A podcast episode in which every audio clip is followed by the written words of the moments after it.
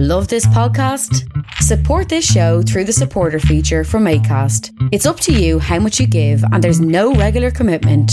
Just hit the link in the show description to support now.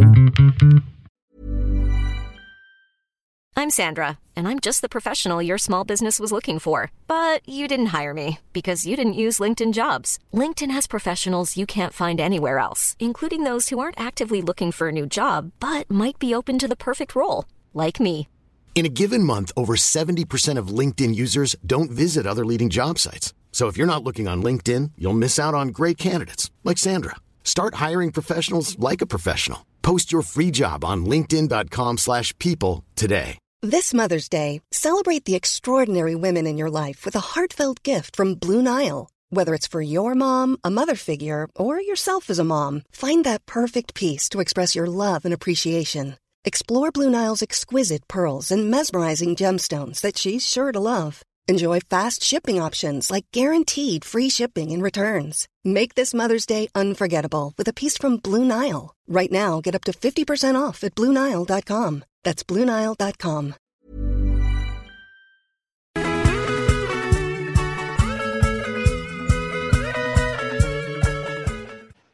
Can you feel the snug tonight?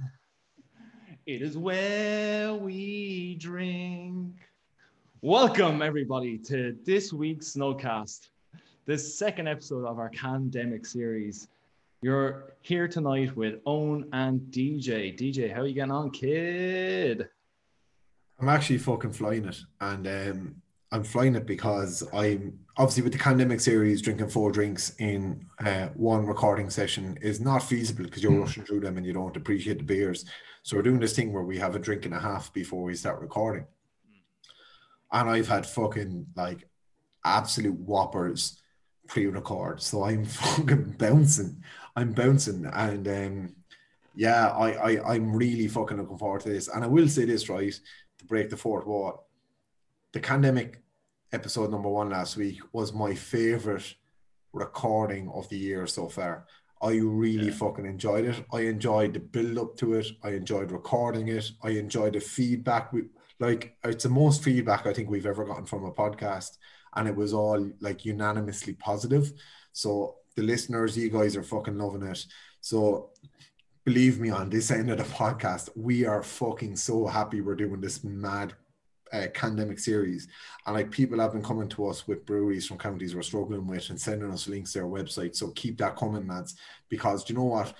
This is the kind of thing that like we're storing all this information and like there are so many good breweries out there we can't there, there are more than 32 brilliant breweries in Ireland so this is like something we need to fucking tap into and do more of so yeah how am I doing I've never I don't think the Snugcast version of DJ has never been fucking better to be honest Yeah, man, I, I to- I'm totally in, in total um, agreement with you.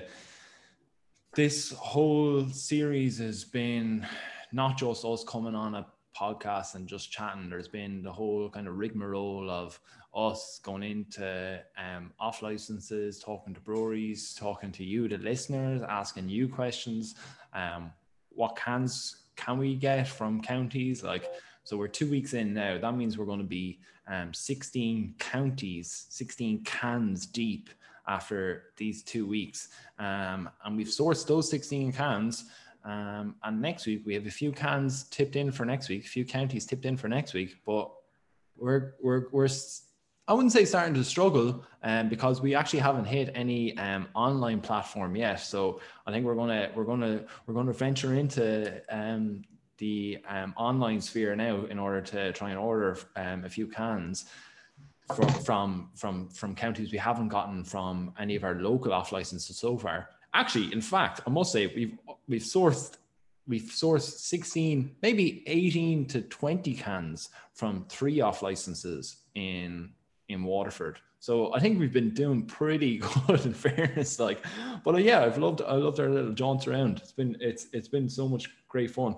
Um, but yeah, actually, I suppose uh, just to tie this all back in, we've um, this is we've we've kind of garnered a few new listeners from this series. So maybe just to do a little introduction, if you've never listened to the Snugcast before, the Snugcast is um, a podcast where me and DJ um, we drink normally inside in a pub um, and we just talk general pub chat. Um, we talk about the beers that we're drinking in the pub, but mo- mostly it's just about the normal shite that you talk about in a pub. It transitioned over the lockdown or pandemic period into us drinking around uh, microphones, um, and yeah, we've we've really embraced uh, supporting local breweries, uh, supporting um, just supporting just the whole craft beer industry in general. So yeah, um, we're happy to have you on board, guys, and uh, yeah, just all the feedback that you have for us is is is totally um, it's totally loved by all of us. Yeah.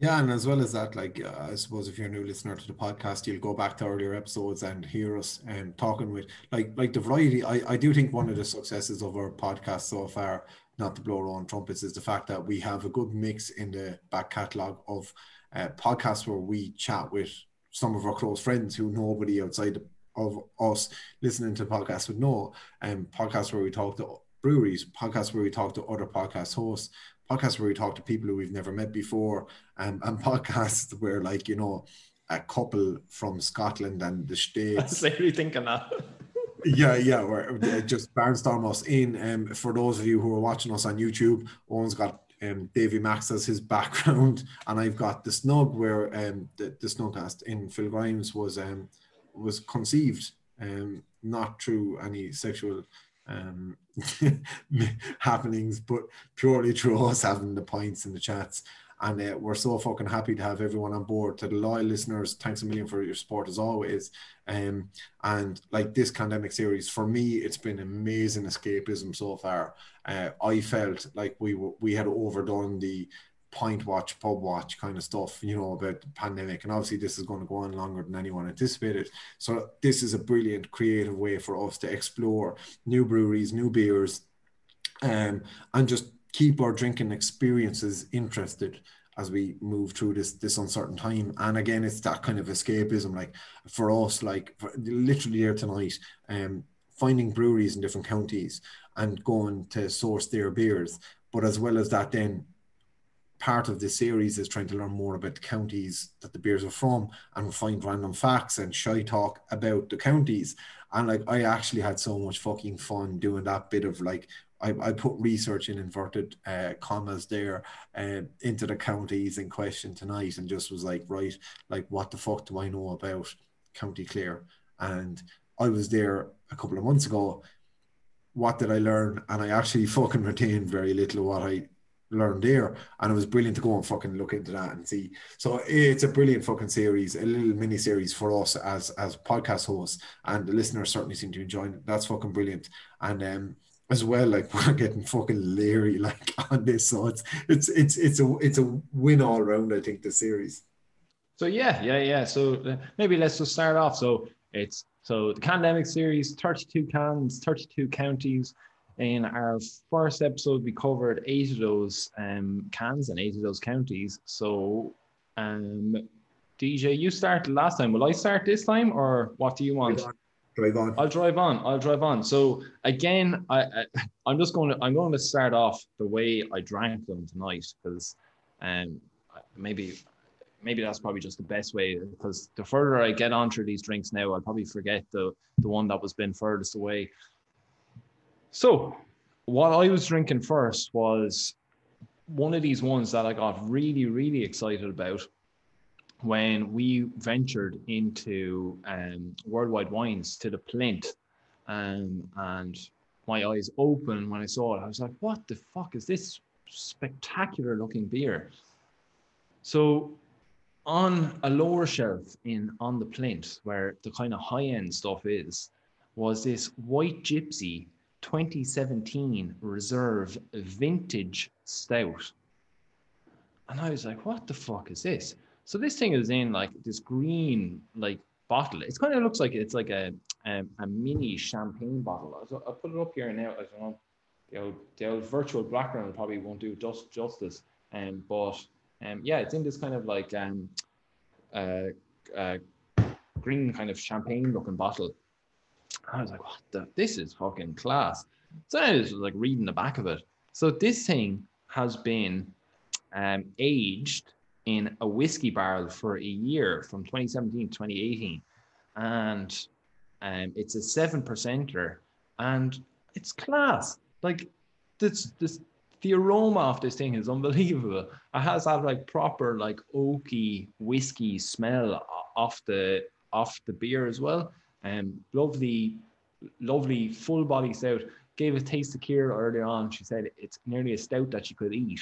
Like it is, it has that kind of like nearly, I don't know, chewable texture to it. Like you know, it's real full body to it.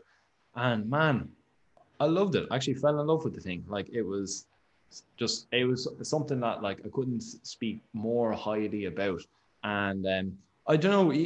I think uh, you might have one of these uh, kind of like um, age stouts coming up in a bit, DJ. But I was extremely impressed. This is like I've had um, uh, I've had like bourbon stouts and stuff beforehand, but like I don't think I've ever experienced this kind of like proper um like whiskey um infused taste and smell sensation before. Um, so yeah, uh, just I, I don't know. I, I, just thought it was absolutely. Uh, uh, I just thought it was extremely, extremely, extremely good. Like, loved it to bits. I think there's um there's a complete beauty in in finding a new technique that you haven't come across, and when it when your first experience of that is pleasant. And um, yeah, you're dead right. Like my, my first beer, which we'll come on to later on, is is very similar.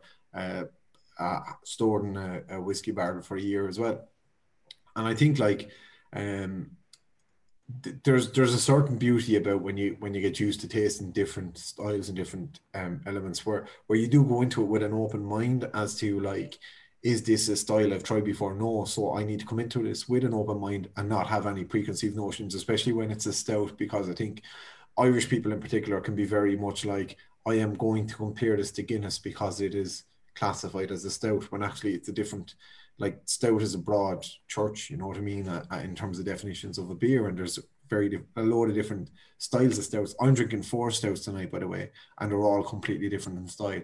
So like it's it's it's very good the way you've explained it there, as in like for you as a, a first time uh, whiskey barrel aged stout drinker, just that fucking shock factor is brilliant.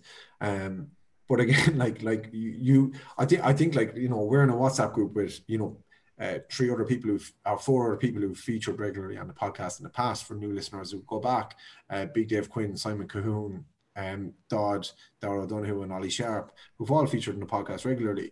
And we were talking. We literally Simon put up Left Hand Nitro, the stout from from Colorado. That's our our logo in our logo, and was like, "It's back, boys! Like it's back in Worldwide Wines." And we uh, and we were chatting about stouts then because literally everyone in the WhatsApp group happened to be drinking stout tonight. And I think it was brilliant the way you literally put up like this cost 850 and it was worth every cent.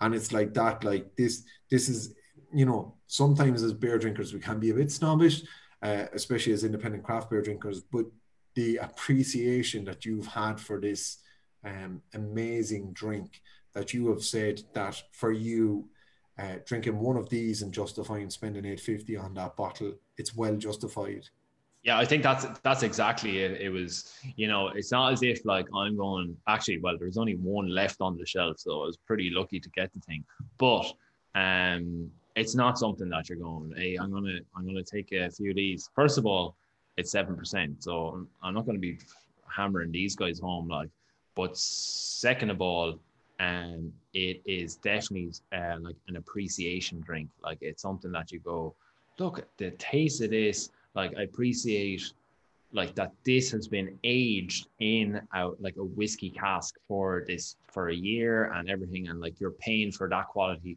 for um that process which is like which is probably like not making them money. That's just something that like White Gypsy just want to do to just see what they, you know, what they can get out of it. Like, you know, like it's not like definitely like storage wise and stuff like that to like store something in a whiskey cask for years year is, is probably not worthwhile for them when they're not selling like a bottle of whiskey out of the cask, like, you know, um, they're just selling like an 850 drink out of it, like you know. Um, so yeah, it's it, it's not worth their while, but like the, it, like the what is coming out of it is just amazing, and um, yeah, I suppose it's probably like an ode to. Uh, that's that's a bit fucking that's a bit naff saying that, isn't it? An ode, an ode to beer drinkers. That's a bit that's a bit of a, a stupid thing to say, isn't it? Yeah, you're not in the fucking House of Lords, like. Yeah, I don't know what's I don't know what's going on there, but um, I think you know what I'm trying to say. It's kind of like uh, tipping the cap, I suppose, to to the lads that appreciate it, and you know, this is what we can do, and this is one what, what this is one that we want to do for you, like you know. Well, um, I mean, an awful lot of our grandfathers and grandparents' generation would have drank a Guinness Extra with a whiskey chaser, you know, a Guinness Extra with a baby power. You're, you're damn know, right, yeah. You know what that uh, for me, that's the nod. Um, it's that like you know that that throwback to um the complementary nature of stout and whiskey together, and and I think that's what it is. Um, Speaking of throwbacks, right? I'm gonna tell you a story. So, so uh, for those of you who are new, please go back and listen to the first episode of the Pandemic series. But um, for those of you who know, we're doing drinking a can um, from a county, and then we're telling a little story about the county. And so this can so actually I never said where, where White Gypsy is from, but White Gypsy is a Tipperary brewery. Um, so I could have come along and I could have told you a story about Tipperary, right? But I'm actually going to tell you a story about White Gypsy. So I'm actually just on the About Us page of um, White Gypsy here. And I'm just going to read word for word of um, the moment that Cuilan um, from White Gypsy um, thought of of, of setting up um, or, or, I suppose thought of brewing, and I think it's such a lovely story. So um, yeah, I'll just kick it off there. So sitting in one of Heathrow's pubs one glorious summer's evening in 1993, on a four-hour stopover en route to Vancouver, I witnessed a barmaid performing a very unusual ritual while trying to pour a beer into a glass, I witnessed it again 10 minutes later and again and again. She was pulling a white ceramic lever with her left hand with what looked like a considerable amount of effort. As the lever arced downwards, her entire upper body arched inwards towards counter. In her right hand was a pint glass, which she was holding under a swan necked spout that was below the white lever. Into the glass was flowing some sort of beer, strange looking stuff. Being a good Irishman, I had my national drink in front of me, but curiosity was really starting to get the better of me. What was the barmaid doing? What were the strange Englishmen drinking? So up I walked, asked the barmaid for a pint of that stuff, pointing to the white lever. She duly obliged, performed the ritual, and placed the pint upon the counter. I walked back to my seat, eyes to the ground, for fear of being spotted by another Irishman and getting the look, you know, the one that says, Jesus, what kind of muck are you drinking now? Back in my seat, settled in nicely, a good book in hand, sun shining in the window, and a lovely red hue coming through the pint. I waited a few minutes before lifting a glass to my mouth and taking the first mouthful, the very first mouthful of real ale, and the rest, as they say, is history. And I just thought that was an amazing, amazing little story. Just like, and I suppose it's that kind of like experimentation that is probably um has really hit us as as I suppose as part part of our growth is um in the podcast and that like you know if you go back to our earlier episodes and we're talking about Heineken, we're talking about bits and bobs and um and I suppose our appreciation for things and our discovery and exploration into things and and even there me talking about like this like whiskey aged stout um that I haven't had before.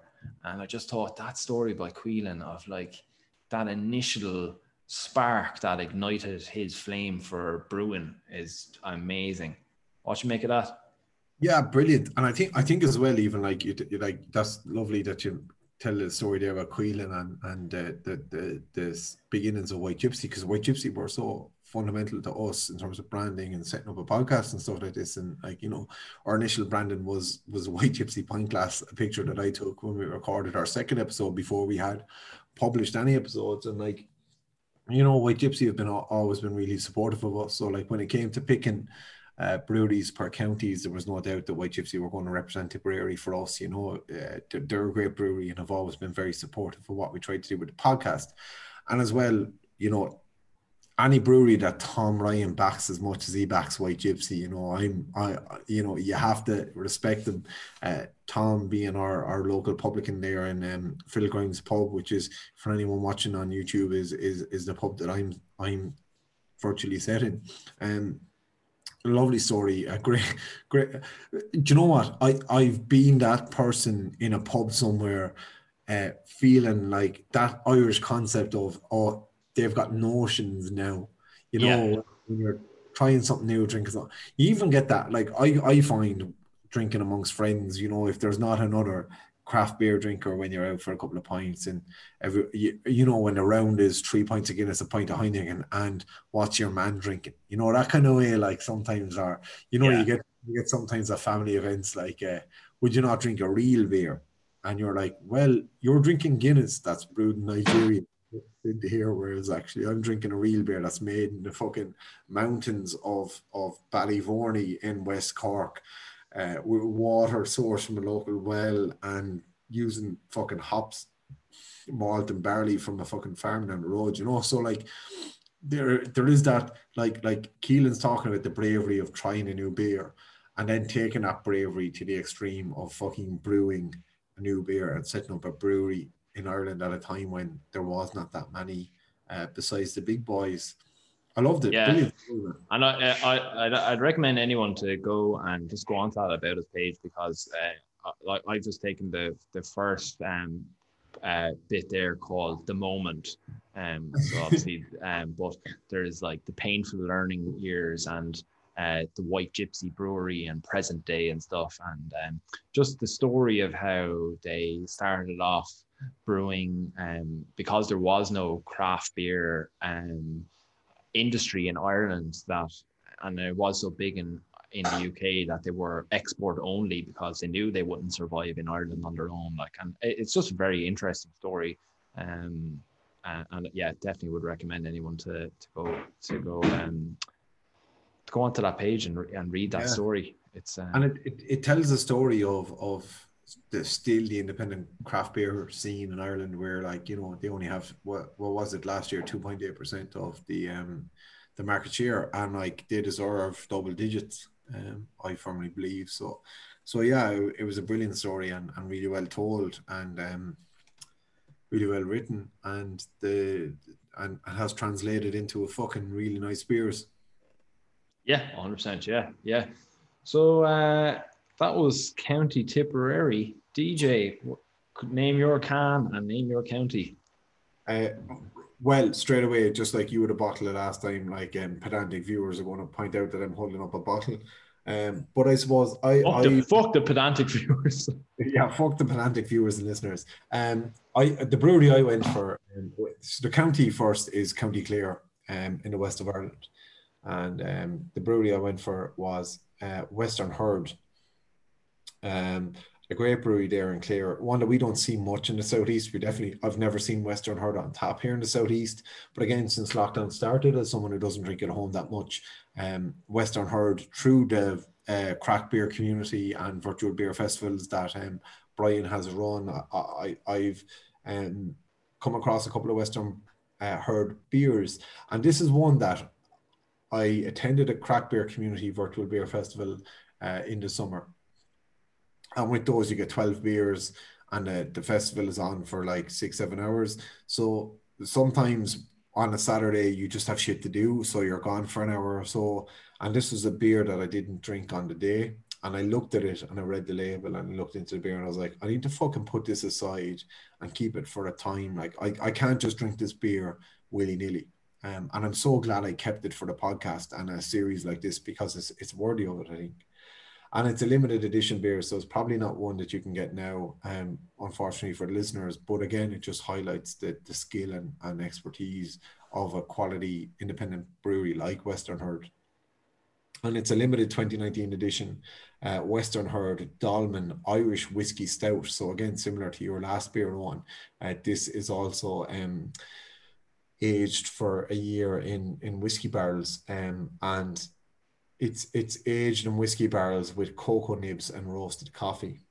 So it's a like in terms of like you know we talk about gateway beers to independent craft beer in Ireland and how like you know certain beers like um the killer beer from Yellow Yellow Belly is like a bridging beer for someone who's not had independent craft beer to kind of get them used to just a, a slightly diverse flavors. This is not a fucking bridging beer. Like you know, this is this is the other end of the scale, um, and it, it it's fucking phenomenal. I have to say, um, and I have I, like Jesus. It, it, when I think about this beer, when, when I tasted it first, when I when I opened the cap and smelled it straight away, I got that like pungent whiskey smell that you get when you smell a bottle of of any whiskey, you know, you get that kick. And I was like, right, fuck.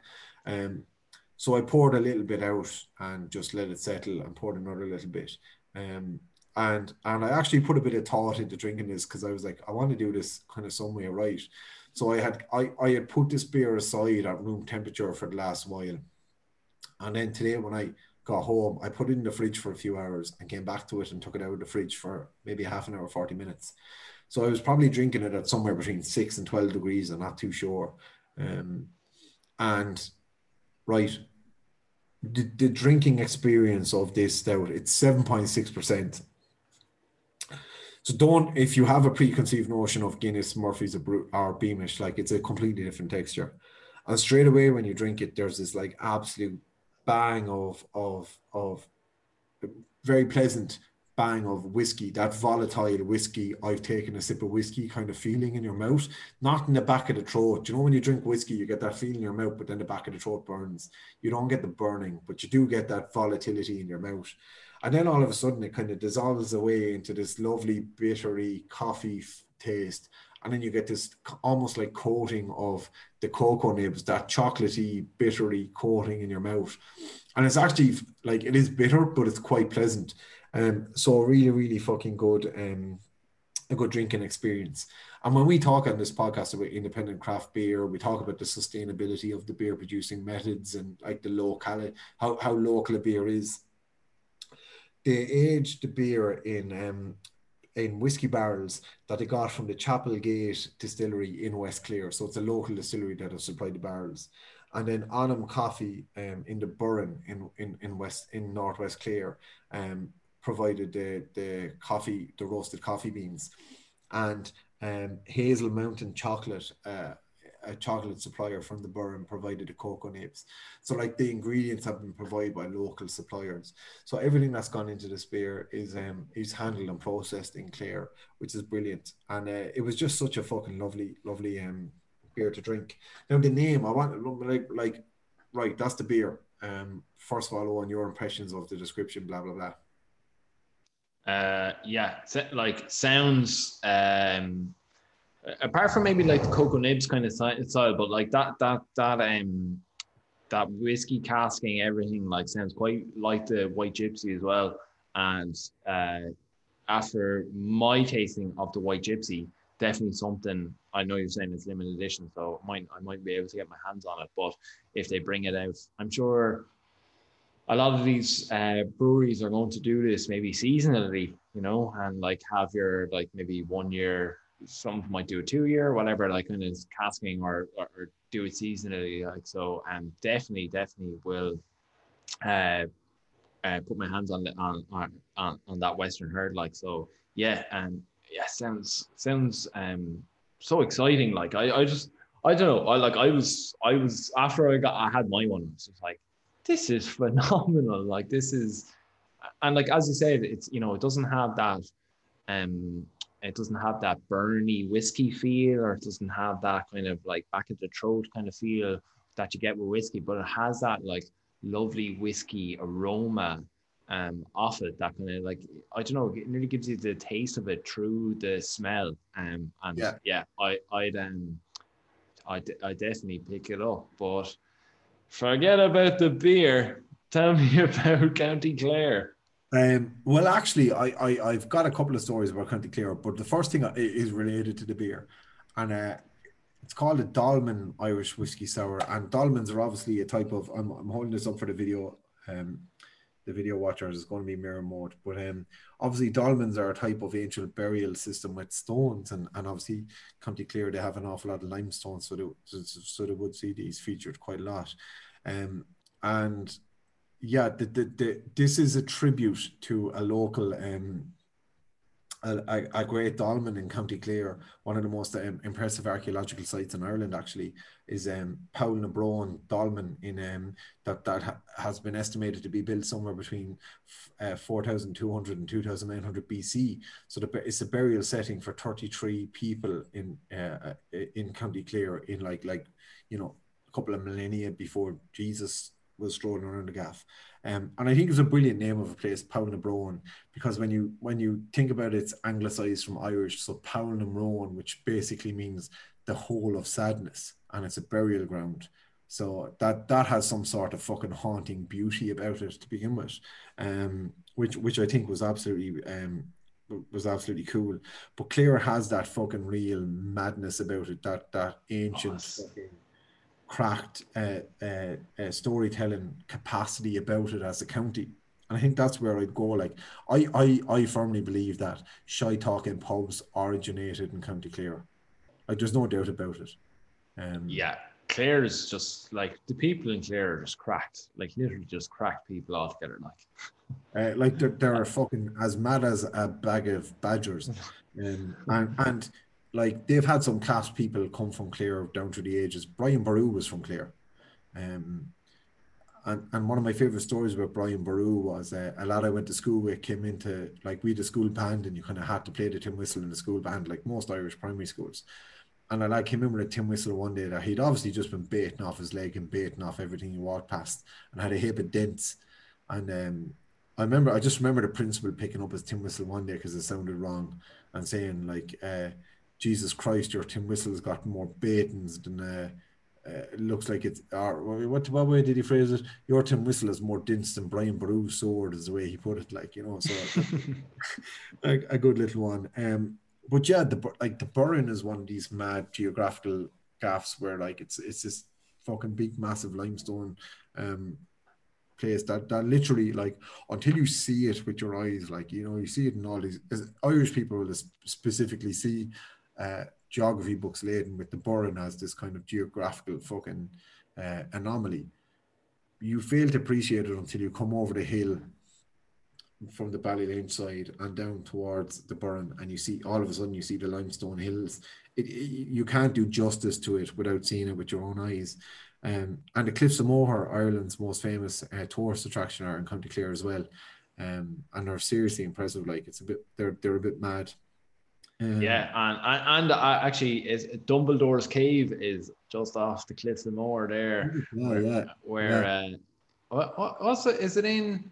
Oh, it's in what's the one?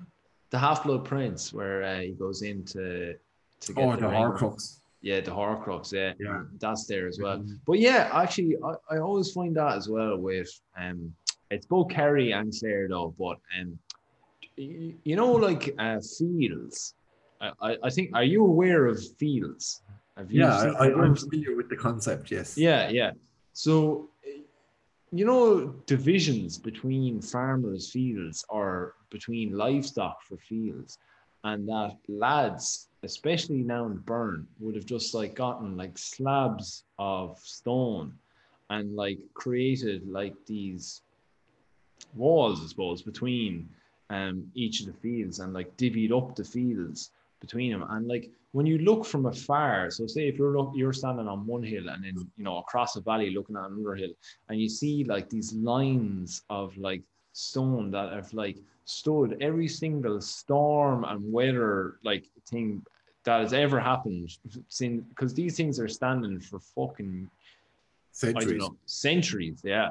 And like it's an absolutely amazing feat. And like, you know, these things are there are stones that are slotted together where you have found the perfect stone that'll lie on top of another stone that'll slot in under another stone that'll you know that that's that's the keystone of another of another stone like it's it's absolutely phenomenal when you think of the workmanship that has gone into building these walls like I'm always so like I'm like I can't even fucking build a box like you know, and these boys are after like creating these things that have stood the test of time. But another similarity that Clare and Kerry have is is a relationship with islands off the coast of it, and this kind of funny relationship with the sea. And like, um, did, did you know that the the first ever submarine uh, was invented by a Clare man, John Philip Holland? And do you know what he named the do you know what he named his first submarine? The Fenian Ram. So he's a good ram man as well. Like he, he, he- Ah, fair play to him. he was a good Republican, and not the not the the Yank type of Republican. The good um, yeah. um, Muhammad Ali's granddad was from County Clare. What? No way. Yeah, yeah. Muhammad Ali has a genuine biological link to County Clare. His name was Cassius Clare. That was quick because I haven't told you any of this. That was that was very quick. Cassius clear. fuck me. Um, you me off now, but but like fair play to. But as well as that, um, what is clear like more synonymous with with the average Irishman, and it's the Christy Moore song "Lisdoonvarna." Oh yeah.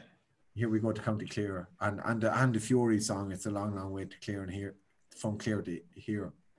And I think that like what what sums Clare up the most is the Lisdoonvarna Music Festival and also the Matchmaking Festival from Clare. Mm.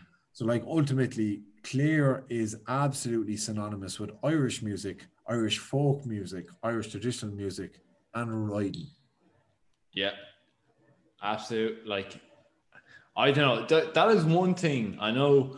We're both happily attached men, but it is one festival I'd love to go to, The and, Matchmaking. as, and it's one festival that um, Snugcast contributor Tommy Keary. I'd love to bring him down to set him up. We should try and record a podcast on some sort of speed dating at the matchmaking festival. See how we get on, like for the crack.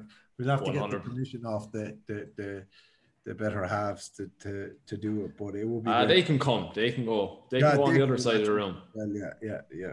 It's the modern way of, of having relationships. but like, um, but uh, genuinely, County Clare is fucking mad. And if you come to Ireland and you don't go to Clare, you're missing out because it's not one of the most celebrated. You know, in terms of like films and, and literature and stuff like that, Clare isn't like out there internationally. I feel, but in terms of Irish people, like if you're if you had the holiday in Ireland, Clare is a mad gaff to go to. And like with lockdown, everybody went to Doolin when they were able to travel Yeah. within Ireland because Clare is just fucking mental and it's a great place for a sesh and everybody knows it and they're all fucking mad. So yeah, Yeah. delight, delighted to get Clare in our kind of randomish draw that I had some Western Herd and I, I really wanted to drink this beer and, and drink it for a good reason and a good cause. It's a really good beer. And Clare is just a fucking really good county.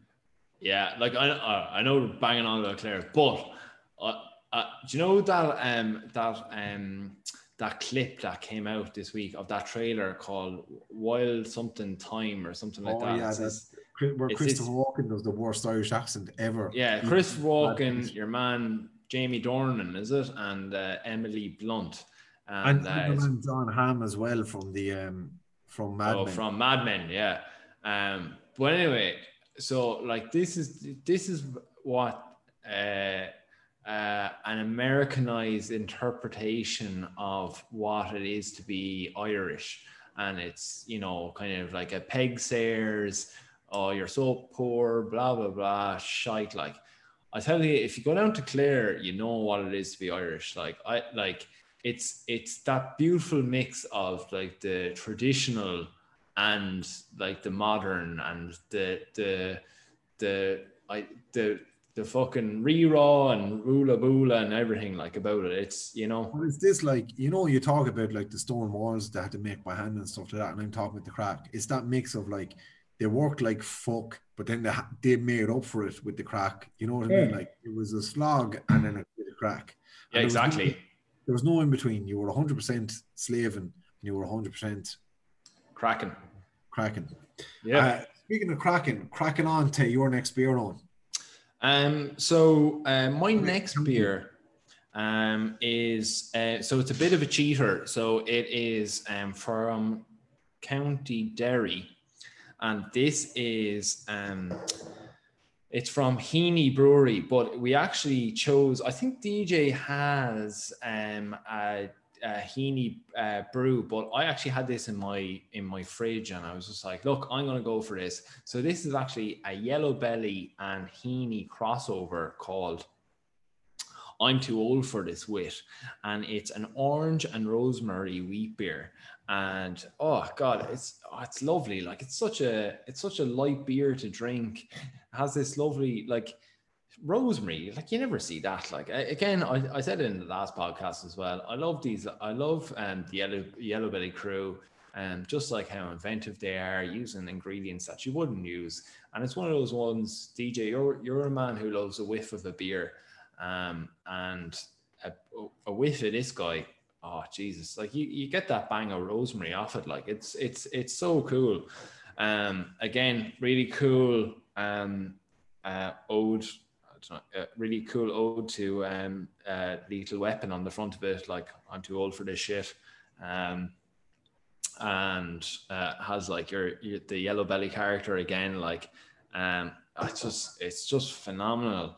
Um, like just a, a, lovely solid beer to drink like it is um it has like nice little kind of subtle orangey taste um that lovely kind of rosemary in it and you know wheat beers as well like just they're just so nice to drink in general like i'm actually big fan of it um i've played into the stouts now tonight so i'm not sure if it was the best mix but um i really i actually quite enjoyed the kind of break as well um so yeah it's, it's uh, it, it's it's phenomenal. Like uh, again, just shout out to the lads for just fucking trying whatever they want with beers. Like I love it. I love just like that, just fucking ingenuity. Like just just going for it. Like so, yeah, I would recommend that. Have you have you tasted that DJ? That that um that orange and rosemary.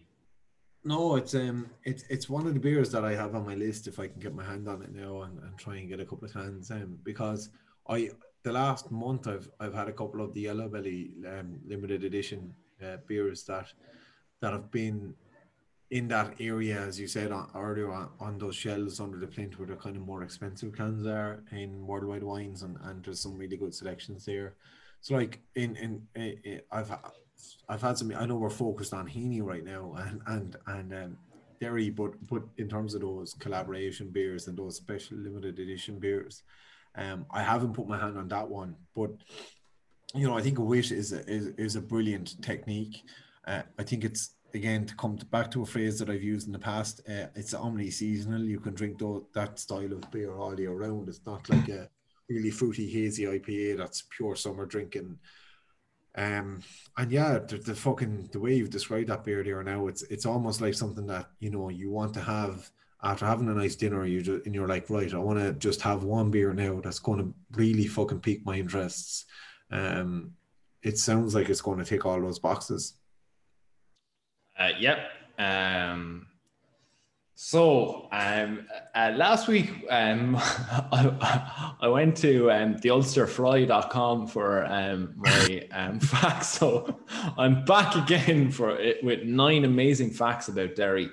Um, so um, Derry, um, it has more names than anywhere else in the universe. So it has um, Derry, Londonderry, Legendary, Doire, the Maiden City, Stroke City, the Wall City. So even people there don't know what to call it without starting an argument. A whopping 92% of divorces in the city start over disagreements about where they live.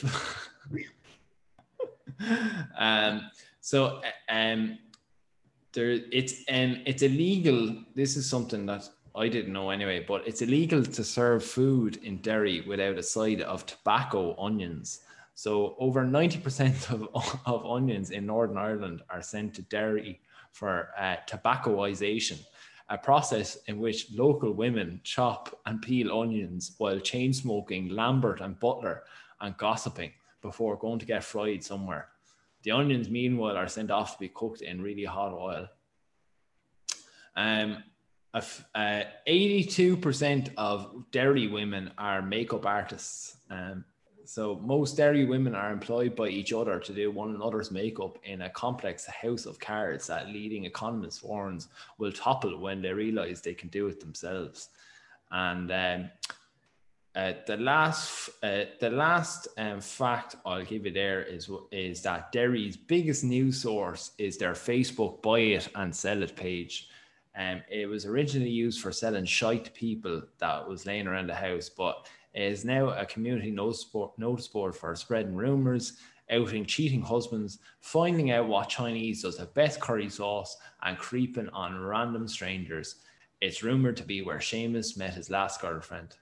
Um, so yeah, I, I I love this Ulster Fry website. It's just so good, like just so fucking fucking stupid on it. Like I mean, I, I love the way we've tasked each other with getting random facts about um about different counties, and you've basically gone on the Nordy version of the Waterford Whisper News to get your facts.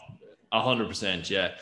And what I will though, what I will though, I'll give you. Um, I, so the the yellow belly and heaney can is I'm too old for this wit, which is and I'm too old for this shit from um from what was it what was their man's name Murtaugh or something in yeah, um Lethal Weapon.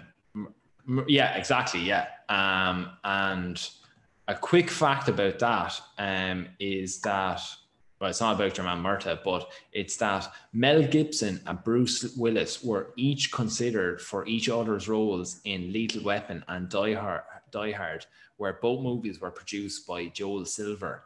Um, so um, Bruce Willis was offered the roles of Martin Riggs uh, in Lethal Weapon, but turned it down. And a year later, he did Die Hard.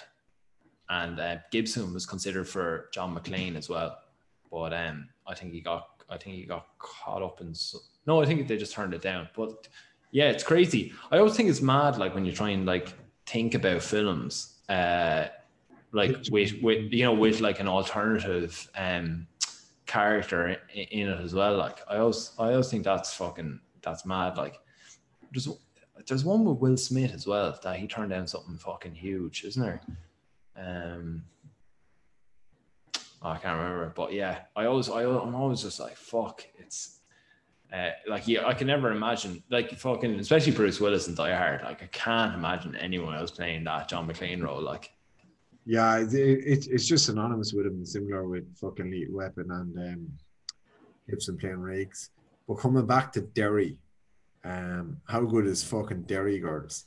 Oh, stop! Fuck! I should have done. should have done something like that. I shouldn't have given myself like twenty minutes to research these facts. Like, you should, you if you just if you just Google Derry instead of looking at the Ulster Fry, you'd have been fine.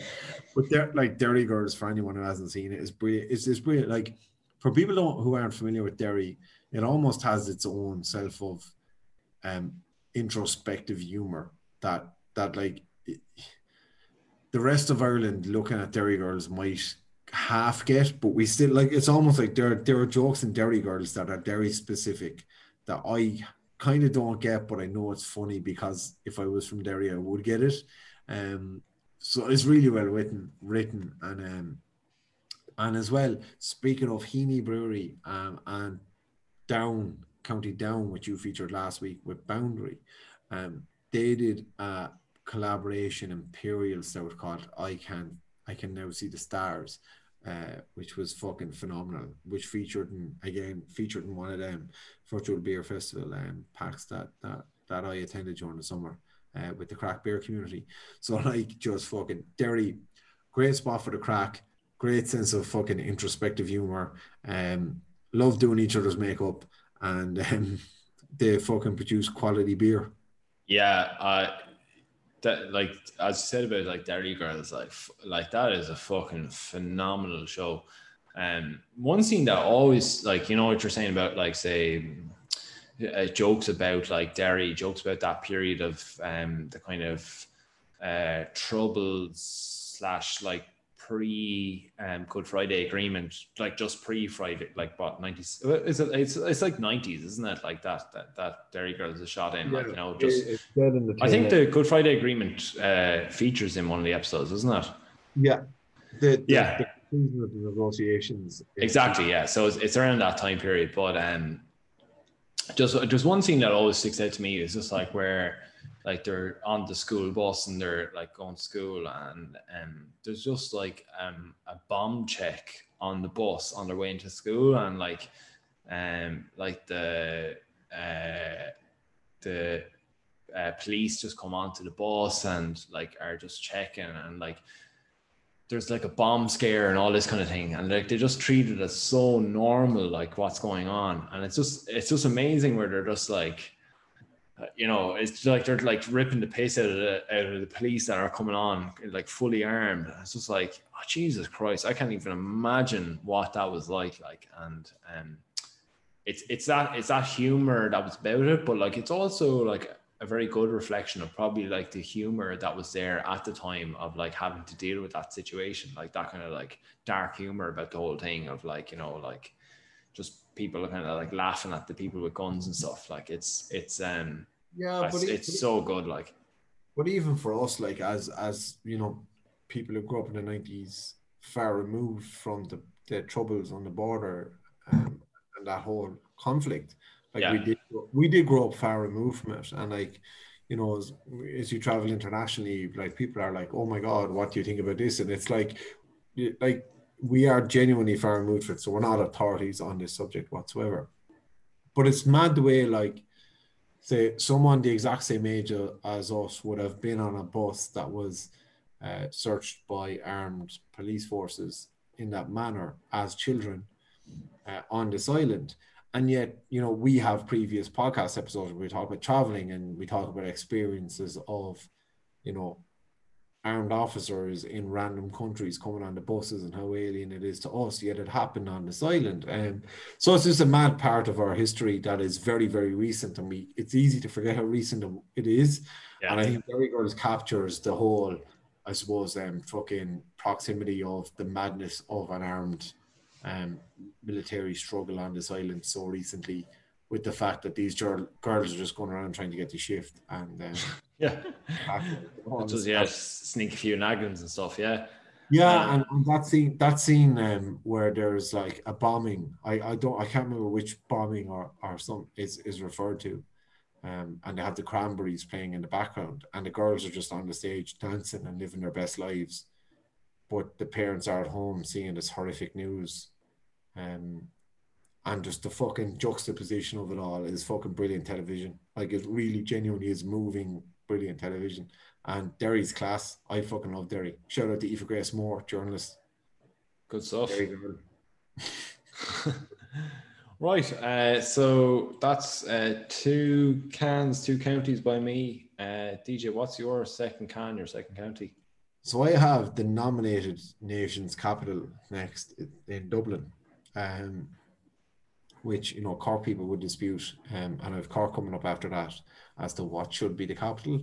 Uh, but I have Dublin next, uh, the, the capital of Ireland, um, uh, uh, and I have a brewery that we we fucking love. Like we cannot speak highly enough about Rascals Brewery in Inchicore in Dublin. Um, we, we absolutely love them, and um, the next can basically after drinking that Dolmen, I was like, I need something really contrasting now because if I go straight into some some fucking proper stout, I'll be leery. I won't be able for this podcast. I'll be on the floor in a fetal position. So I was looking at the beers I was going to drink, and I had I had the other three of them there, and I was like, what'll I go for next? So I've gone for this. Um, just for the for the viewers on YouTube, I've held the can up. Um, it's Rascals the Candyman chocolate salted caramel stout, five point five percent, and it's every bit as confusing as it sounds. It's every bit as delicious as it sounds. Uh, I really genuinely do not know what know what to make of this beer. And like Rascal staples are up there with everyone. Like there are like we featured Rascal so much on this podcast. Yankee IPA, Fruitopolis, yeah like they have so many, so many absolute happy days, fucking so oh, good. like hundred percent, hundred percent. They have great beers, great beers altogether. And then they come out with these like we we've had the Rascals milkshake pale ale that you fucking love featured on a previous podcast. Um, so they do they are they do go for really out there beers. Um, and I've tried this Candyman tonight, and it has completely fucked with my head. Um, because it's delicious. It's a very, very nice drink. But again, what I said earlier when I was talking about the dolmen, and I was saying you need to remove the concept of what a stout should be from your head before you drink it. Um, the same thing applies here, and I've struggled to do it because it is nothing like any stout I've tasted before. I've had chocolate stouts, I've had coffee stouts, I've had oatmeal stouts, I've had uh, whiskey aged stouts, I've had nitro stouts, milk stouts, the whole lot. This is different, so different. Like I, I, it, it, it genuinely has fucked up with my brain, um, drinking it, and um, it's it's like I said, it's five point five percent. So like it, it, it's it's very much like you know, it's what what am I drinking? Um, there, there's a good bit of kick to it. Um, in terms of that dark chocolate and caramel, it it's like you know you know a caramel slice that has dark chocolate on top of it, and you go to, to eat it and you think it's milk chocolate and you get that bitter like love like almost that bitterness like um that you're not expecting. There is that about it. Um, and it's an incredibly interesting drink to drink. It's not something you're going to drink five of. Um, and I don't think it's intended to be sessionable. I think it's intended to be like, I want to try something random that's going to intrigue me and interest me. And it very much hits those buttons. Um, and yeah, I, I fucking I love how out there rascals are with these drinks that they they they um they, they put out.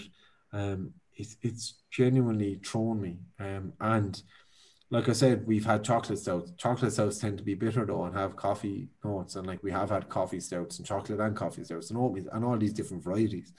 There's a sweetness to this that you just do not associate with stout. And I I genuinely appreciate what they've achieved in the brewing. Um and like they've gone straight out, like they've called it the fucking Candyman. Like this is what they're trying to achieve. They're trying to basically produce a really sweet stout, and they they've completely fucking held the brief. Um, and I think you'd love it. I think my brother Ian would really, really like this beer.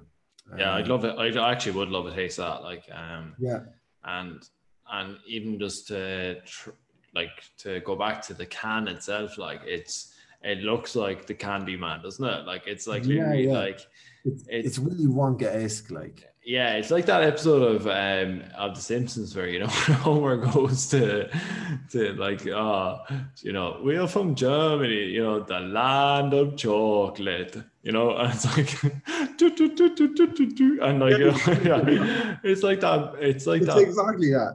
It's that beautiful, like yeah, candy esque, like um rounded, uh, kind of bubble lettering and stuff like and those kind of pink and brown and orangey colors. Like it's so cool. Like um, they've absolutely nailed uh, like that side of it as well.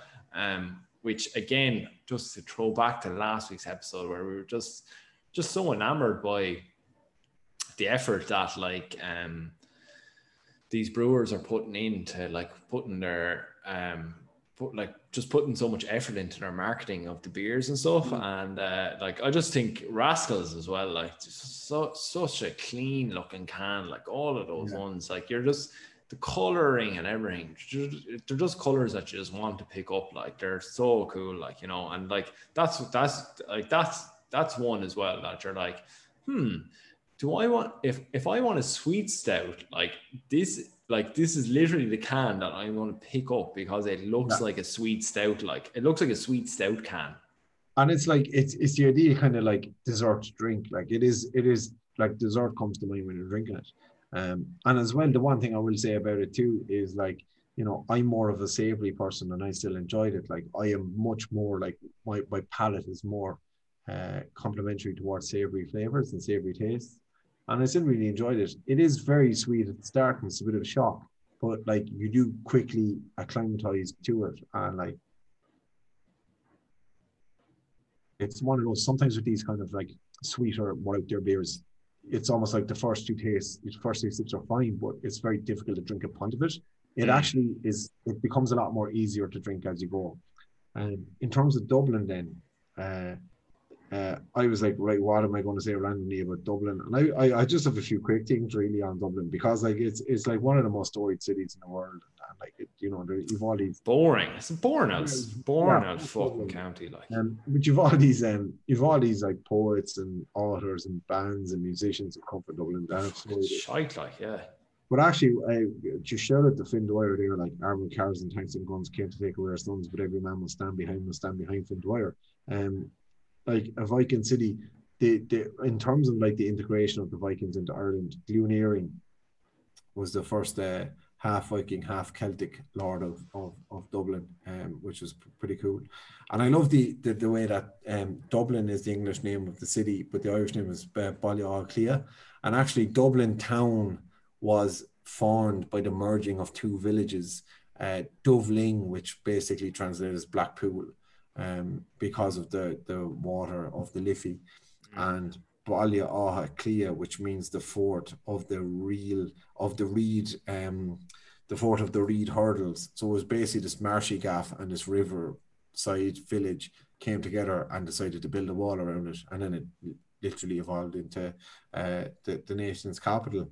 Um, and there are some pretty cool uh, random facts about Dublin. O'Connell Bridge is as wide as it is long. It's the only bridge in Europe that has that feature. Uh, so it's the widest bridge in Europe as well. Is it? Yeah. Cool. Yeah. Yeah. Um, and Phoenix Park is the, the largest park in Europe too. Oh, yeah. Yeah. Yeah. yeah. So uh, there's a few there's a few few good things about Dublin, uh, including Rascals Brewery. Check it out. They're in Inchicore, great spot. When the lockdown's over, go, we can't wait to head up there and record a podcast with them guys. We've been saying it for ages. Um, but yeah, fucking moving on. On what's your third drink? Actually, third. so I, I actually I have a quick um I have a quick um GAA fact about Dublin, right? Um, and it, it goes back to your Bala Clia um uh your Bala Clia phrase there. So um in uh, Croke Park, um, there is no so Croke Park um, is um, a neutral stadium for the GAA. So um, there's a dressing room one and dressing room two in Croke Park, um, and they are given out um, uh, by um, they're given out by alphabetical um, order. So for Dublin, they're not even given out. It's not even Baile Clia. Dublin actually go by Clia in the Gaelic. So Dublin actually nearly are always dressing room number one. So they're like they actually nearly have a home dressing room, which is funny because everyone considers them the home team anyway in, in Croke Park anyway.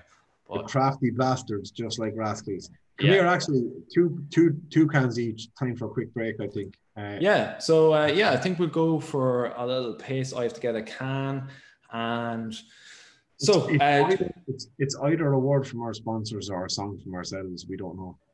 Uh, yeah, exactly. Yeah. So um, uh, it, this uh, this podcast is brought to you by Acast. So Acast will um, insert a song from ourselves or um, a word from our sponsors, depending on how lucky or unlucky you are. So yeah, enjoy, guys.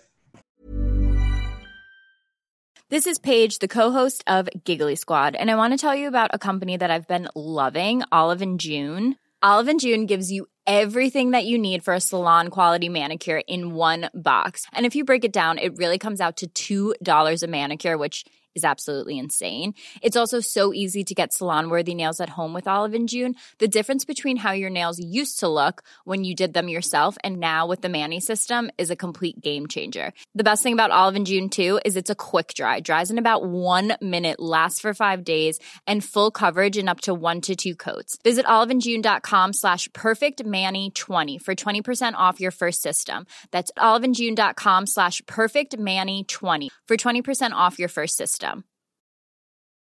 Ready to pop the question? The jewelers at Bluenile.com have got sparkle down to a science with beautiful lab grown diamonds worthy of your most brilliant moments. Their lab grown diamonds are independently graded and guaranteed identical to natural diamonds, and they're ready to ship to your door. Go to Bluenile.com and use promo code LISTEN to get $50 off your purchase of $500 or more. That's code LISTEN at Bluenile.com for $50 off. Bluenile.com code LISTEN. Ryan Reynolds here from Mint Mobile. With the price of just about everything going up during inflation, we thought we'd bring our prices down.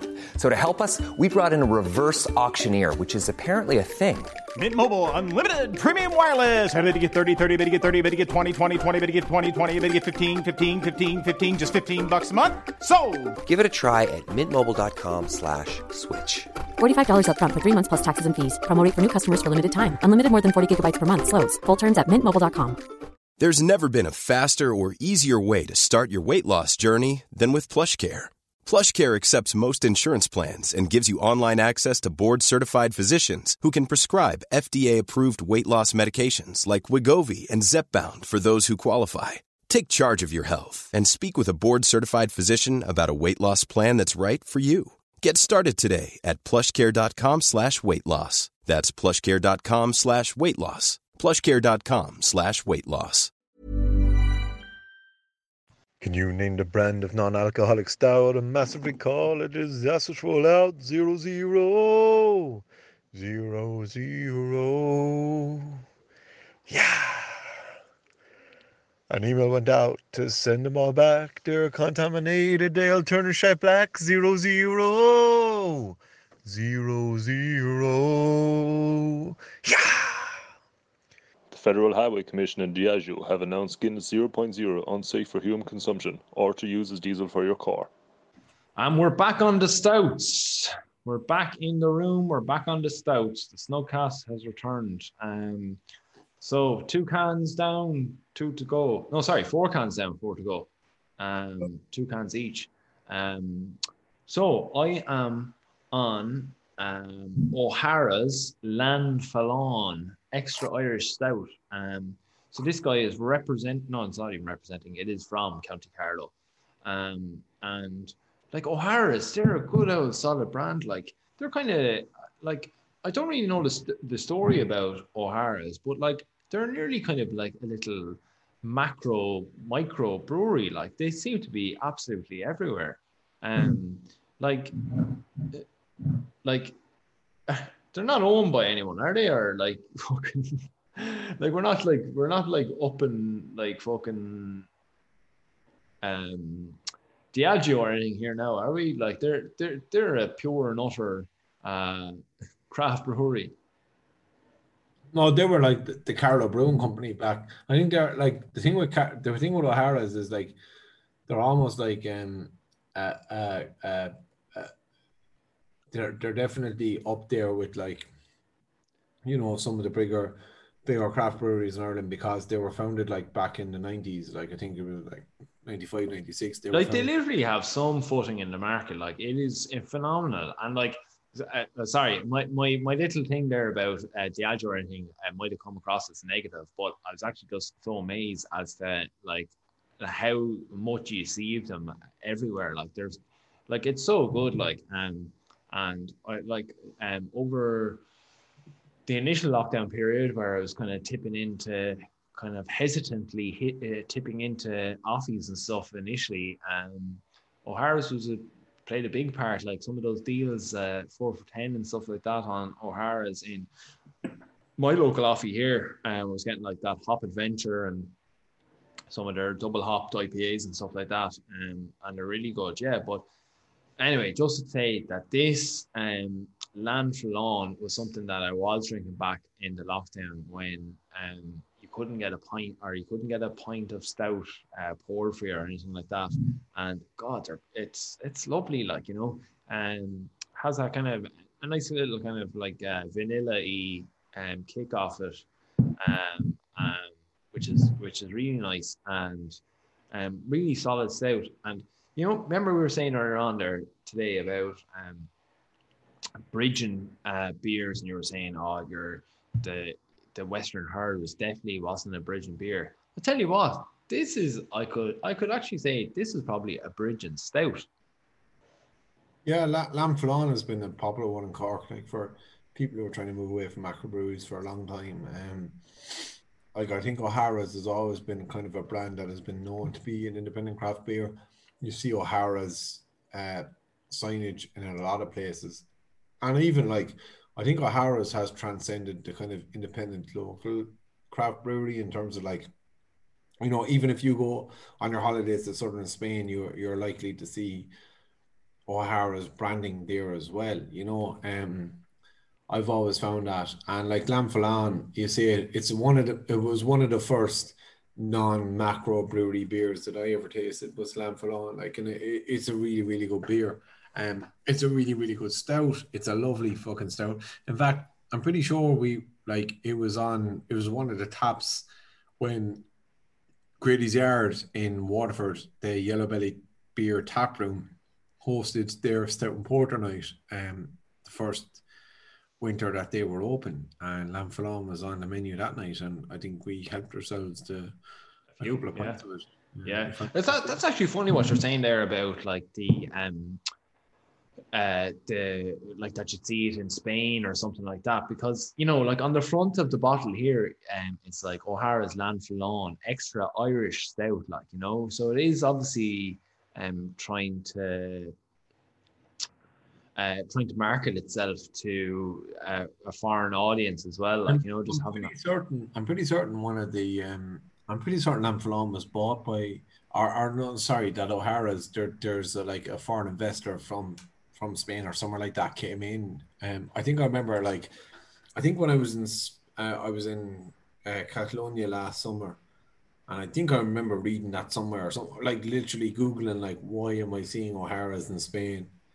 Um, Yeah, actually, yeah, there's actually there's a load of um foreign writing on the background in terms of like all the translations of the English as well. Like I think it has about like one, two, three, four, five, six, seven, eight different languages on the back. Mm.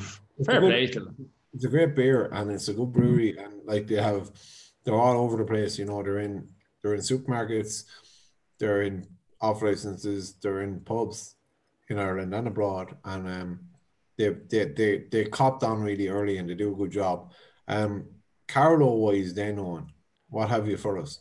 Um, so I just have I have a few little um things from uh, this is from carlotours.ie.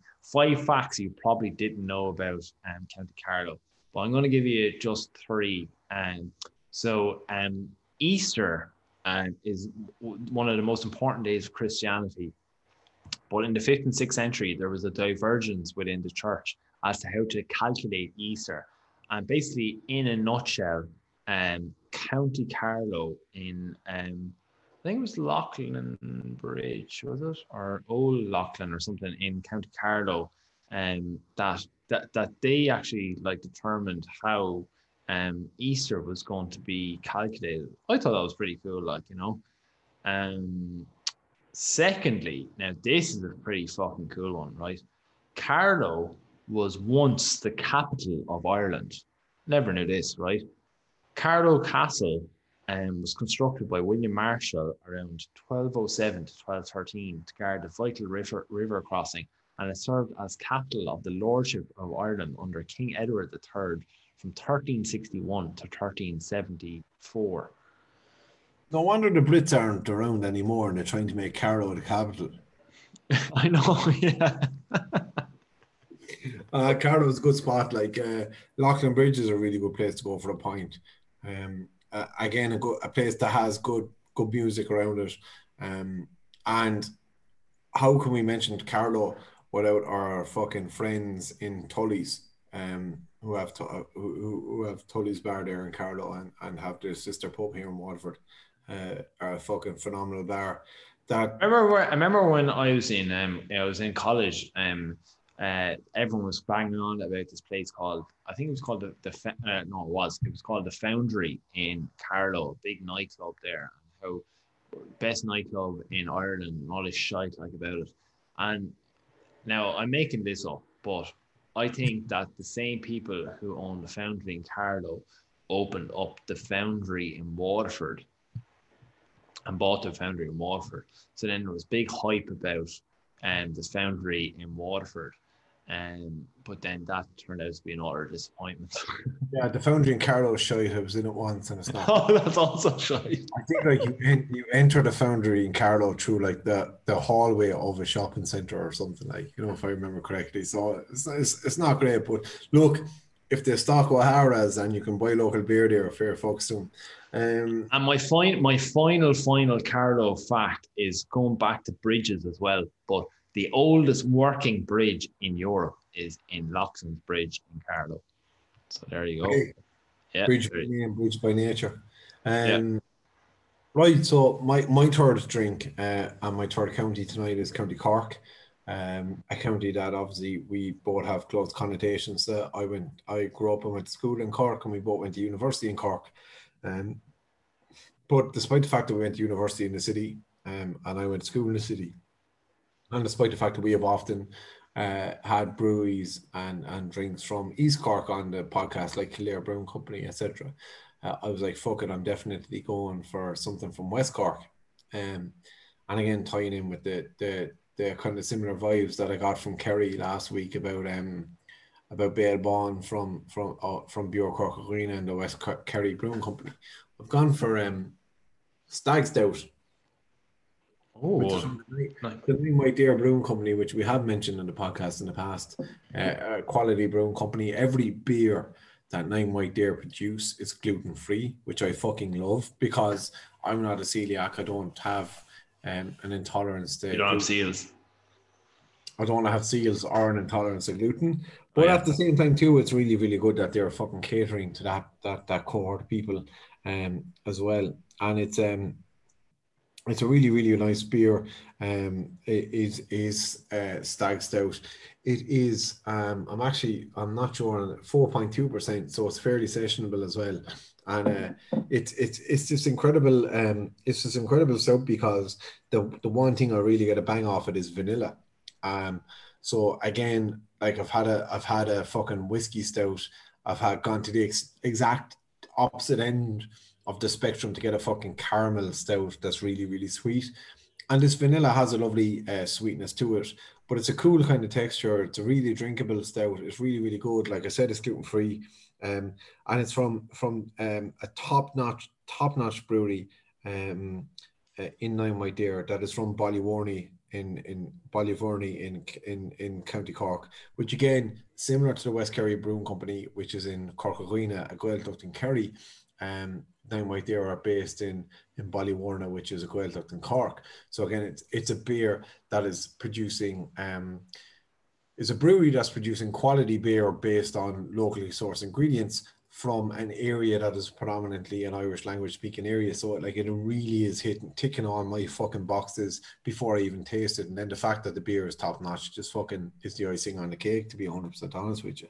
Um, and, and what I love here is like on the bottle itself, it says like a Seoliach an Vior Shaw in the Gaeltacht Muskery, which basically is Irish for um, this beer was brought to life in the Gaeltacht of Muskery, um, which is just fucking hauntingly beautiful, to be quite honest with you.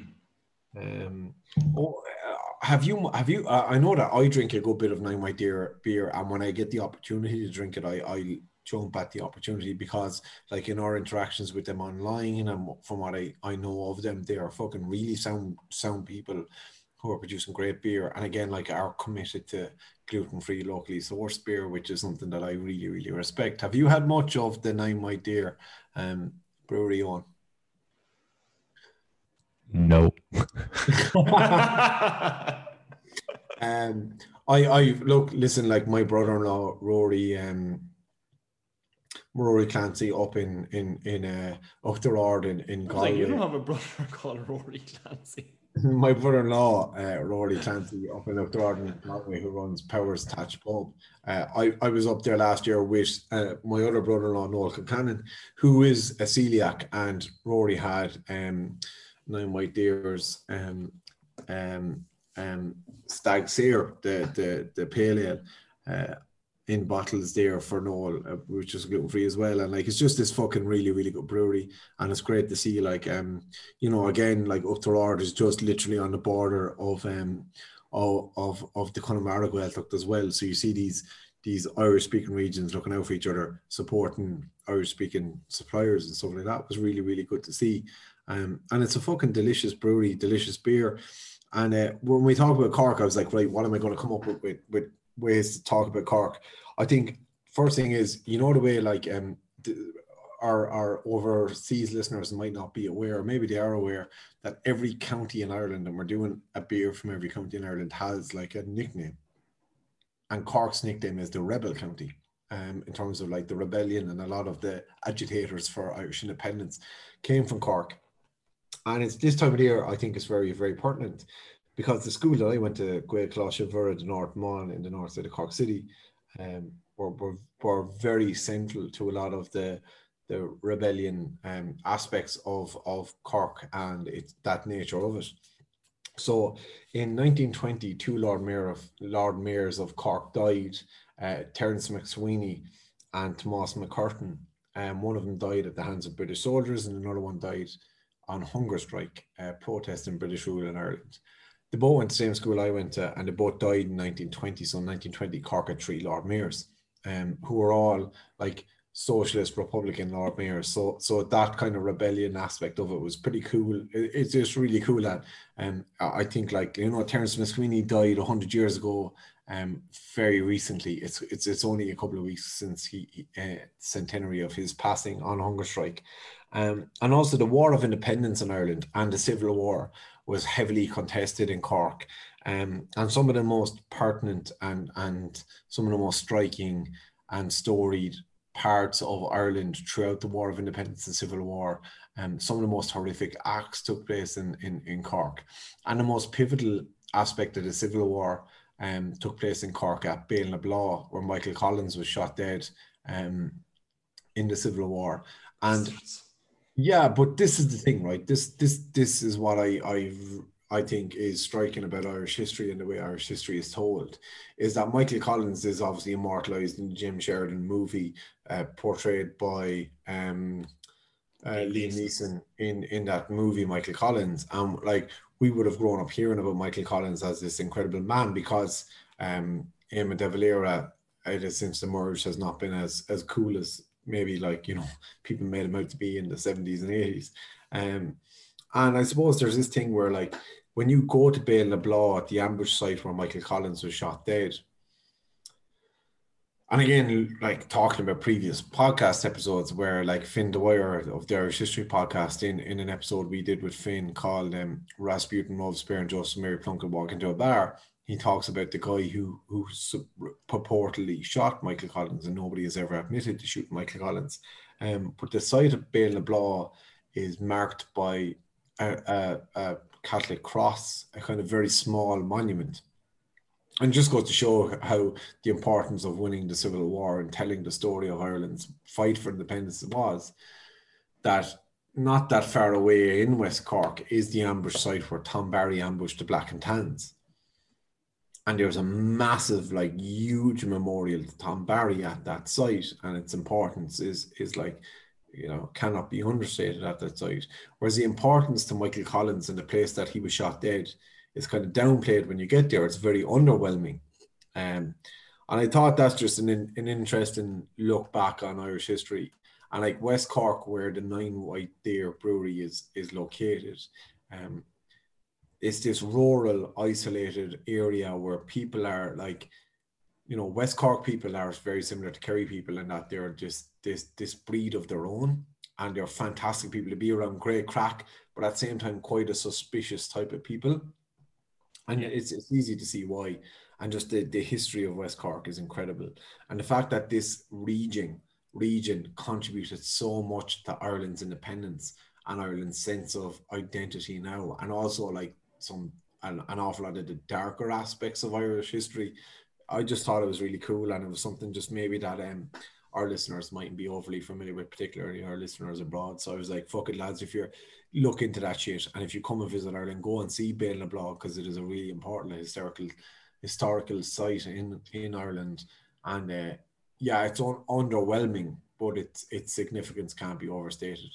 Yeah, I think um, one of the most underwhelming facts about it is that um, signposts uh, to get in the book to get the bail of law, just have ambush site. like on yeah. So my grandfather loves um, Michael Collins, right, and is obsessed with. Like my my tenth birthday present from my grandfather was Michael Collins' autobiography, right? Oh yeah, um, what, who's he's never been he's never been to Béal-na-Bláth, and myself oh, yeah. and uncle plan on bringing him. And I can't wait till we get to that crossroads where it says ambush site, and I just can't wait to be in the back of the car to say to him, "Jesus, if he saw the sign, you think he wouldn't fucking go down there."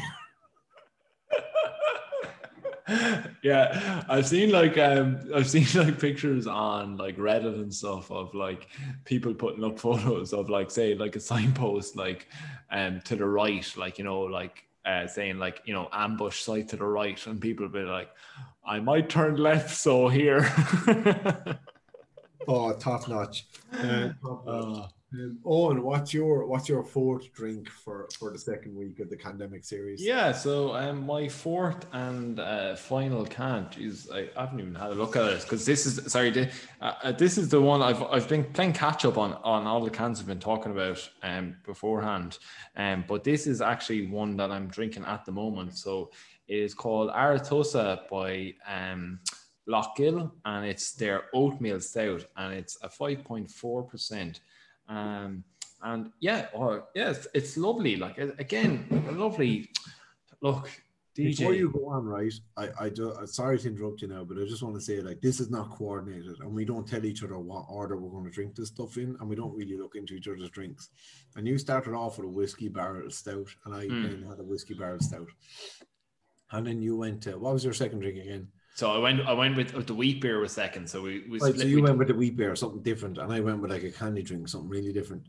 Yeah. Your third stout you described as uh, you said something about vanilla, and I, yeah. I literally had a vanilla stout next. And now you're like, oh, my next beer is like an oatmeal stout, and my fourth beer is an oatmeal porter. Like this is completely un, un I know this is weird. I, I was actually thinking this in the last on the last one as well. When you said when you said vanilla on the last one, I was like, no way, this is ridiculous.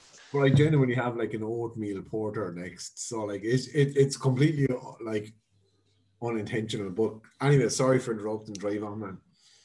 Um, but yeah, no. Um, again, as I was going to say, stout season is among us, and I'm loving it. Like I'm actually loving it. Like eh, like oh Jesus, like if I could have the fridge here just full of stouts, like I'd be the happiest man on earth. Like it's it's so good. Like this, this one is like pure, pure smooth, like going down. Um,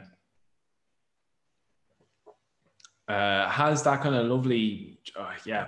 Uh, has actually it has a really, really, really nice um chocolatey taste off it as well. Like kind of like um, uh, it's not as bitter as a dark chocolate. It's nearly like milk chocolatey, like um.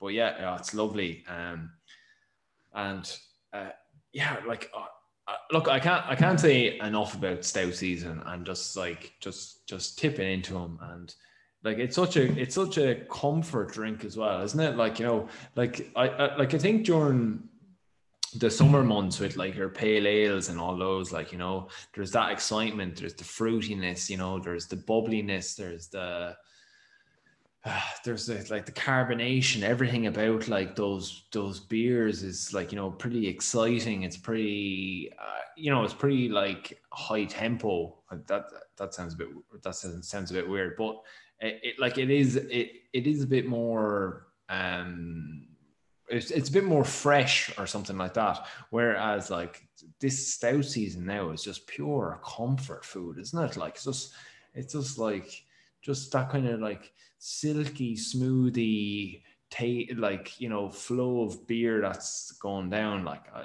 I love it. I love it. Yeah, I, I, I want to add to that there and say like you know, I, I think you will completely agree with me with this in terms of that. We've we've both gone from the, you know, the high percentage whiskey barreled kind of like taster stouts that you'd have one or two of to the kind of like you know out there limited edition beers that you're like right this is different uh, yeah. again you have one or two of um to the kind of vanilla stouts that you would have a couple of drinks of but again it's like you know I know I'm drinking something different here this oatmeal porter that I'm drinking that we'll get into again in a bit, and I think it's the same with your oatmeal stout here. This style, this type of beer is something that you genuinely could sit down and drink six, seven, eight of them, and um, be comfortable with it. And like what I get from certainly from the 12 acres one that I'm drinking, and I'm sure it's the same for you, is this velvety smoothness of drinkability that you could just stay going and keep going back to it. And it's just a pleasure to drink. Oh, absolutely. Absolutely. Yeah. And um, yeah, just, I just can't say enough about it. But forget about that. Hey, what, hey, what, where, where's it from? Where is it from? Oh, sorry. Yeah, yeah, yeah. So this um this is um from Loughgill in County Sligo. Um, and I'll tell you.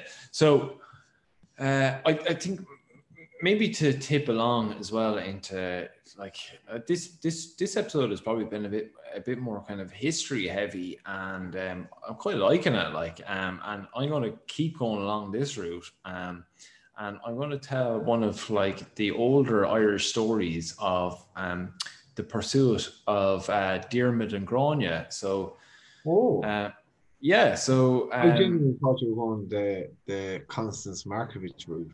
No, no, no. I was I, I, I, I was thinking that as well, but um, I said I said I because I love the um, the old Irish stories. So I, I, I, said I might bring this in because it's something that I've always said that I think Disney should definitely fucking just go hop on these stories and just rob them, like you know, because there's some really really powerful stories in this. Um, but anyway, this this pursuit um, from Irish mythology, um, it concerns kind of like a love triangle, I suppose, between Fionn McCool, um, the Princess Grania and um, the warrior um, Diarmid. So um, I suppose um, the story begins with um, the aging Fionn, so who is the leader of um, the Fianna, who are a, war- uh, a band of warriors in Ireland, um, and they are, uh, and sorry, he's grieving over the death of his wife uh, Magnus. So um, so uh, Grania is kind of like the the, the worthy woman of uh, of these the kind of successor for um for for Fionn um post the death of Magnus. Um, and um, they're kind of like they've kind of arranged for a wedding and stuff like for that. But so Grania, I suppose, is not in love with Fionn. She's kind of distressed that um, that Fionn is older than than her own father. So uh, so she's actually in love with uh, Fionn's handsome warrior Diarmid. Um, and so there's a few there's a few um, there's a few different uh, stories. Like it's it, there's this thing with like irish mythology as well whereby like um like there is like like a story of uh, like there is the Irish mythology of a story of say Fionn McCool or Tír na nÓg or whatever. But like every time you hear it, there's like a different version, and like someone has added in like this little like tidbit about it of like you know, and you know, and Fionn had a cat or something like that that was never in the original story. It's just something someone adding in their own thing, um, but uh, there is a thing in this that that Grania was in love with um, Diarmid because he had a magical love spot on his forehead that made him irresistible. But anyway, um, so they were all at um, they're all at a wedding, or at the wedding. So um, uh, Grania slips a sleeping potion into all the guests' drink and encourages Diarmid to run away with her. Um, and he refuses at, at first out of loyalty to Fionn, but um, he he he relents and, and he he runs away with him. Um, but uh, anyway, so anyway, there's, there's, this whole kind of love triangle thing about it. Um, but there's this funny thing that um, that about how um, Diarmid initially uh, refused um, to ride uh, Grania um, out of respect for Fionn. And, he wasn't um, from Clare. What? He wasn't from Clare. yeah, yeah.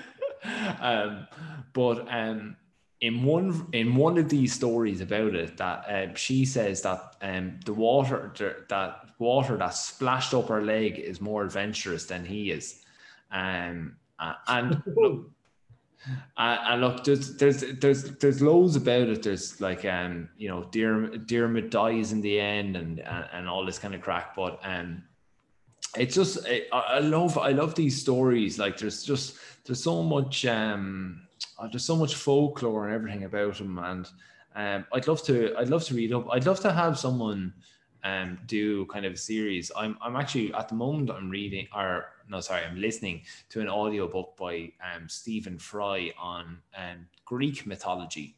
Um, and I'd love, I'd love someone. There probably is somebody now. I'm probably like insulting someone by uh, having it, but uh, you know uh, that kind of like, uh, yes, you know, from start uh, to end of this lovely, you know, mythology and just kind of going through it and like someone with a, a really nice yeah. voice like I, Stephen I Fry as well, like you know. Um, I, I would point you in the direction it's maybe not mythology but more folklore in terms of like Eddie Lenihan's podcast Tell Me a Story where like Eddie's from North Kerry and he lives in Clare and he's got this wonderful story like he's probably like the last proper living Shanachie in Ireland yeah but he, he does have this podcast series called um, Tell Me a Story where he talks about fairies and he talks about the role of women in Irish history and he talks about you know um these these, these like uh, curing women uh, and and this kind of shite you know that kind of way like he does he doesn't talk about the ancient stories of Tír na nÓg or Diarmuid de Grania or yeah,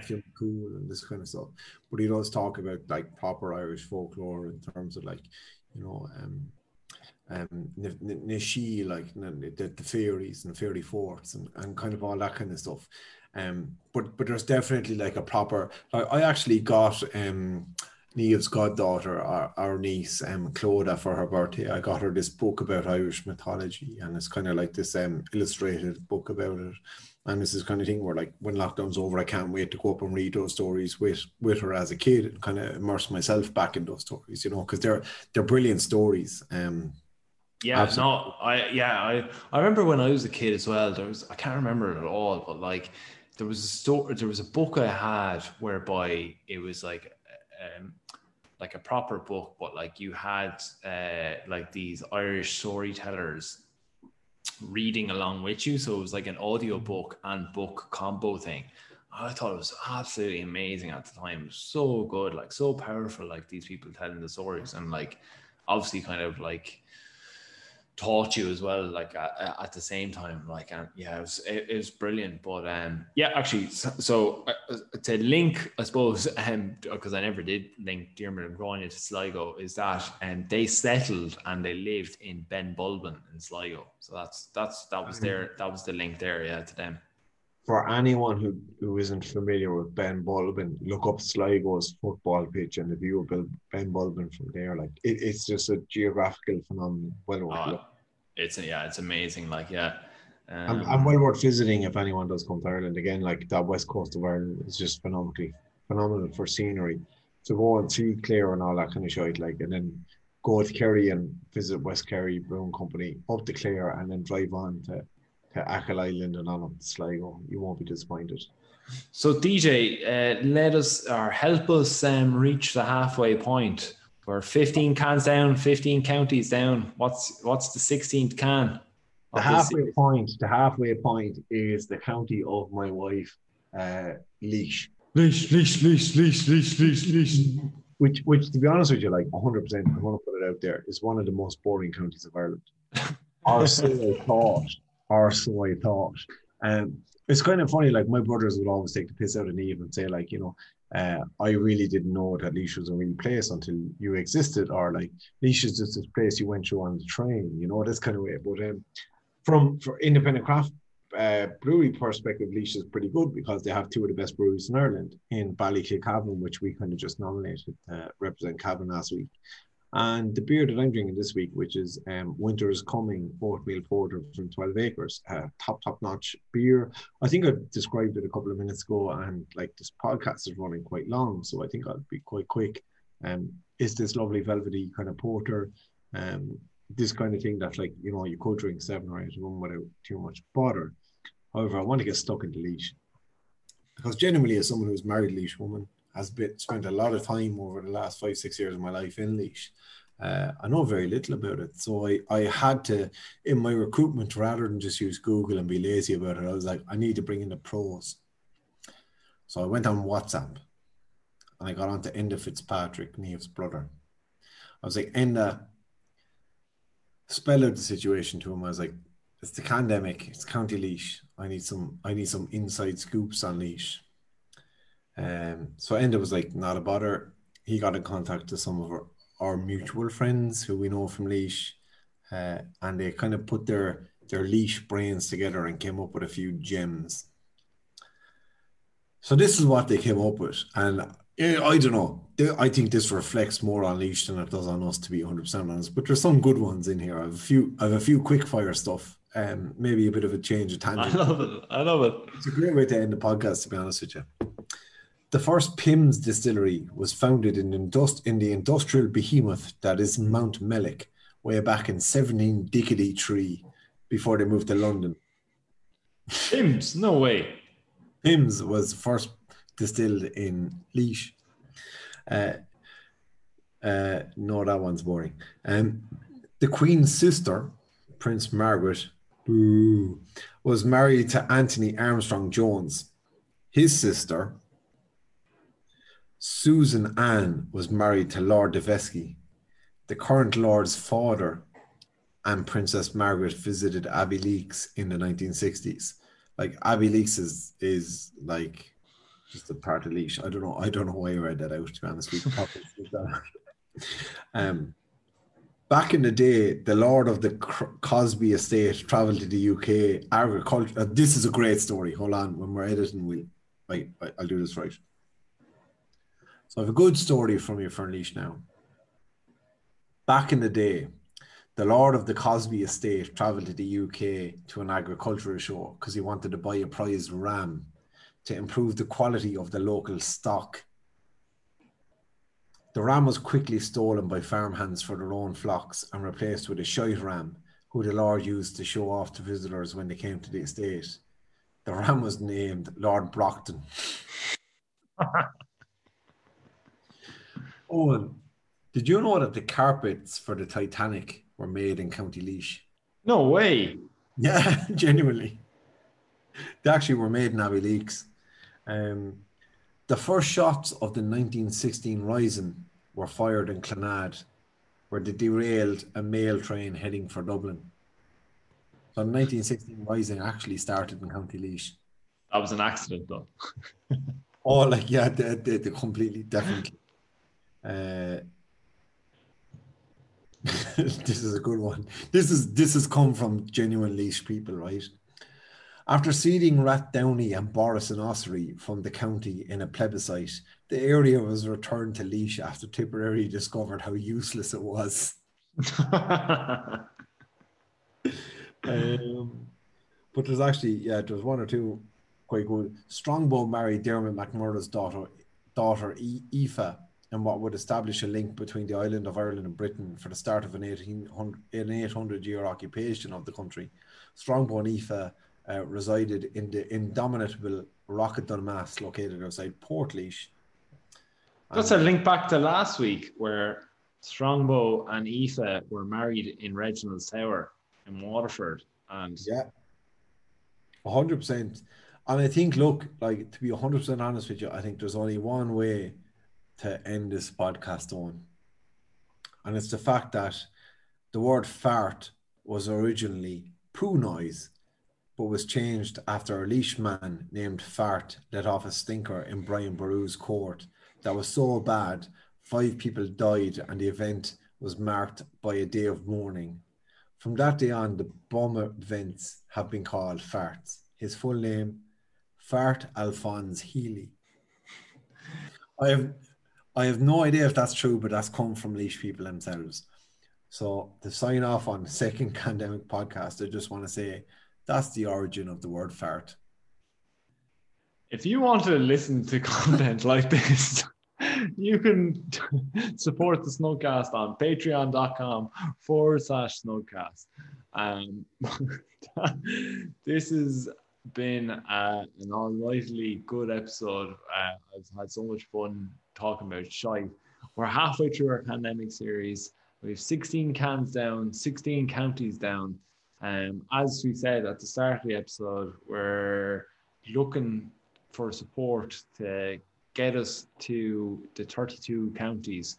And um, we know there's not a, a, brewery in every single county, um, um, but if you know any local brewer or anything that'll um, throw us a can or anything like that, will will more than likely will more than definitely take the can off their hands. And um, we're more than happy to do so, and and we're more than happy to support anyone who will do it for us.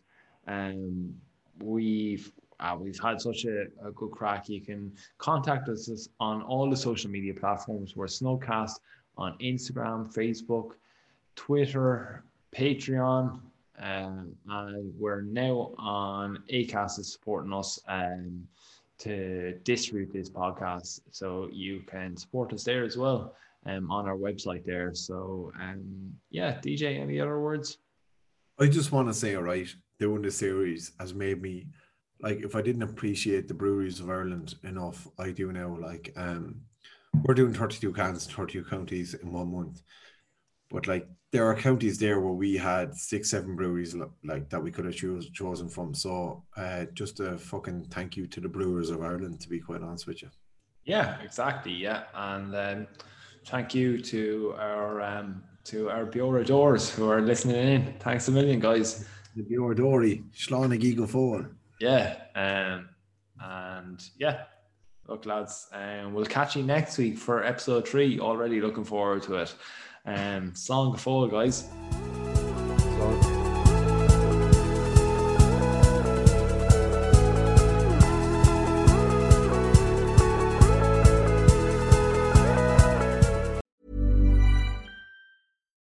Deserves the best, and there's no better place to shop for Mother's Day than Whole Foods Market. They're your destination for unbeatable savings, from premium gifts to show-stopping flowers and irresistible desserts. Start by saving 33% with Prime on all body care and candles. Then get a 15-stem bunch of tulips for just $9.99 each with Prime. Round out Mom's menu with festive rosé, irresistible berry chantilly cake, and more special treats. Come celebrate Mother's Day at Whole Foods Market. A lot can happen in the next three years. Like a chatbot may be your new best friend. But what won't change? Needing health insurance. United Healthcare Tri Term Medical Plans are available for these changing times.